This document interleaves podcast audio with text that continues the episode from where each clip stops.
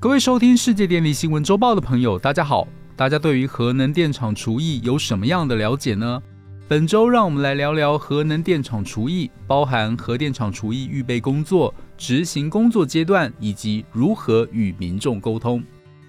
依据世界核能学会 WNA 统计资料，截至一百一十一年五月，全球二十二个国家已经有一百九十七部核能机组永久停止运转。其中包含了台湾已经停机的三部机组。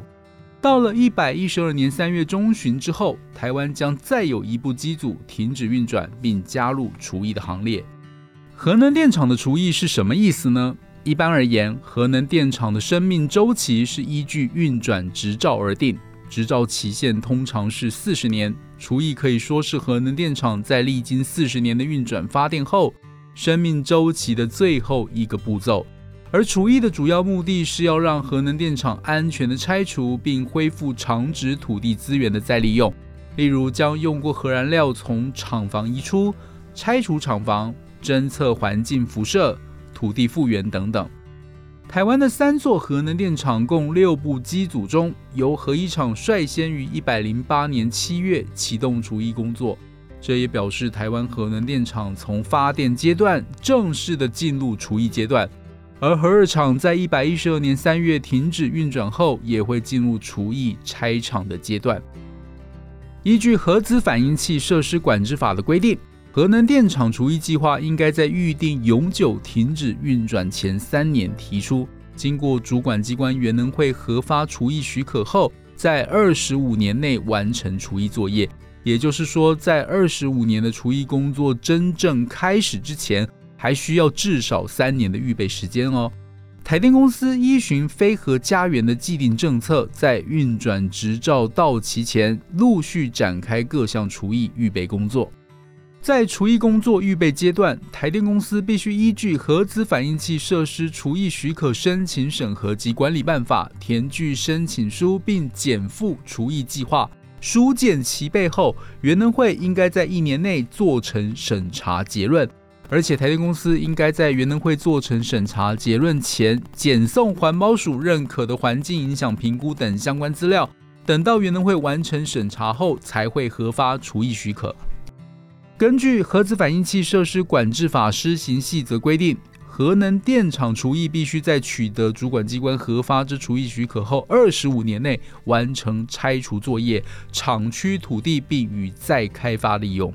这二十五年的除役工作规划为以下四个阶段。第一个阶段是为期八年的除役过渡阶段，在这个阶段主要会进行系统隔离作业、停机后辐射调查、系统除污等，并同步新建室内干煮及除役所需的新建设施。紧接着第二阶段则是十二年的除役拆厂阶段，包含用过核子燃料移至干煮设施、汽机厂房的大型组件拆除。反应器相关系统拆除等。第三个阶段是三年的厂址最终状态侦测阶段，除了持续建物拆除的工作外，另一项主要的工作则是持续侦测厂区环境辐射值，确认土壤是否需要进行整治复原。经过前面三个阶段，原本矗立许多建物的电厂几乎已经变成一片平地了。最后则是厂址复原阶段，大约需要两年的时间进行土地复原及景观工作。除役工作期间的安全管制规定是比照运转期间，而且主管机关原能会也会不定时派员检查，除了保障除役工作的安全性，更确保附近居民健康和环境安全。在除役四个阶段中，有一个举足轻重的设施影响着除役工作顺利完成，那就是干式储存设施。干式储存设施是什么呢？为什么那么重要呢？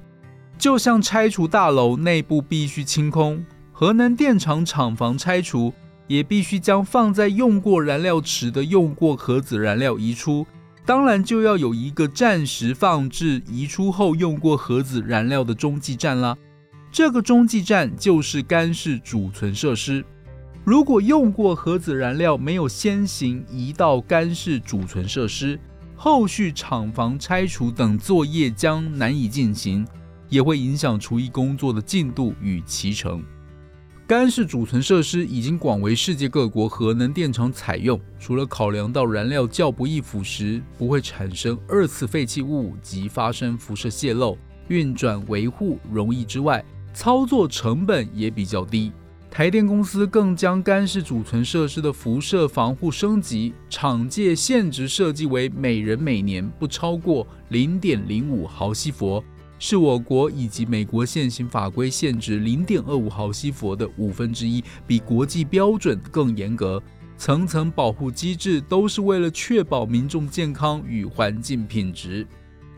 暂时放置在干式储存设施的用过核子燃料，会在中期暂存设施或是最终处置厂启用后移出，不需要担心干主设施会变成最终处置厂。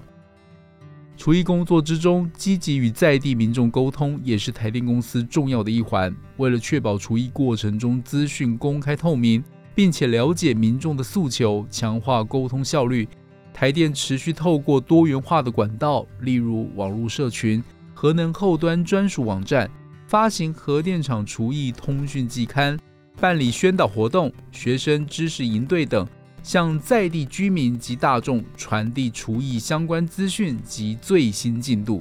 核能电厂除役需要成熟的计划、技术管理及沟通等许多方面的配合。台电公司将以核能安全及环境品质为首要目标，审慎执行相关工作。以上是本周世界电力新闻周报的整理报道。国际上电力的大小事，我们会持续密切关注，并且跟大家分享。如果喜欢我们的频道，欢迎与好朋友分享哦。我们下周再会。